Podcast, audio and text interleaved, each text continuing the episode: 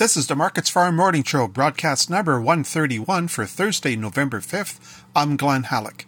ICE futures canola contracts are higher on Thursday morning due to strong gains in the Chicago soy complex. The January canola contract is up $5.10 at 550.80 per ton.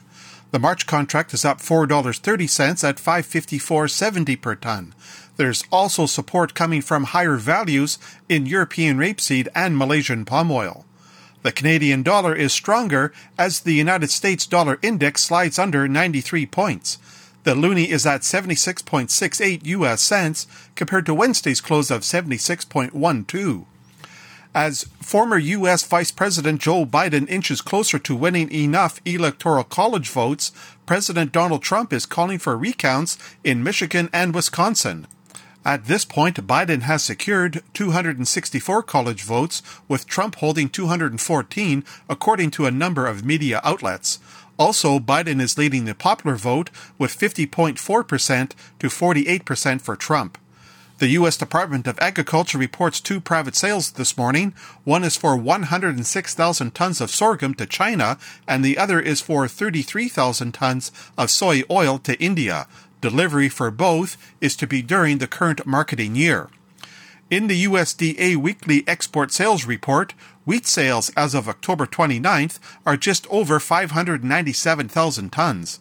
While that's down 20% from the previous week, it's within market expectations.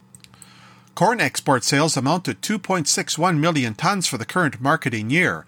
That's up 16% from the previous week and exceeds trade predictions. There's also sales of 541,000 tons of 2021-22 corn. Soybean export sales are 1.53 million tons, down 6% from the previous week. However, they are within market expectations.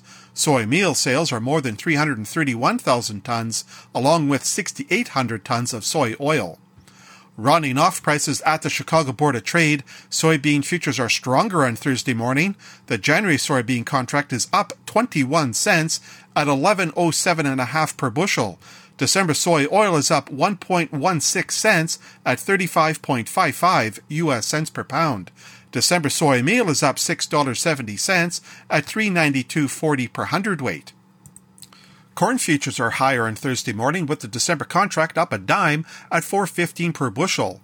Chicago oats are higher with the December contract up 8 cents at 304 and a half per bushel. Wheat futures are stronger on Thursday morning. Chicago December is up 16 cents at 622. Kansas City December is also up 16 cents at 576. And Minneapolis December is up 13 cents at 570. That's a look at the ICE futures and the Chicago markets for Thursday morning, November 5th. For Markets Farm in Winnipeg, I'm Glenn Hallick.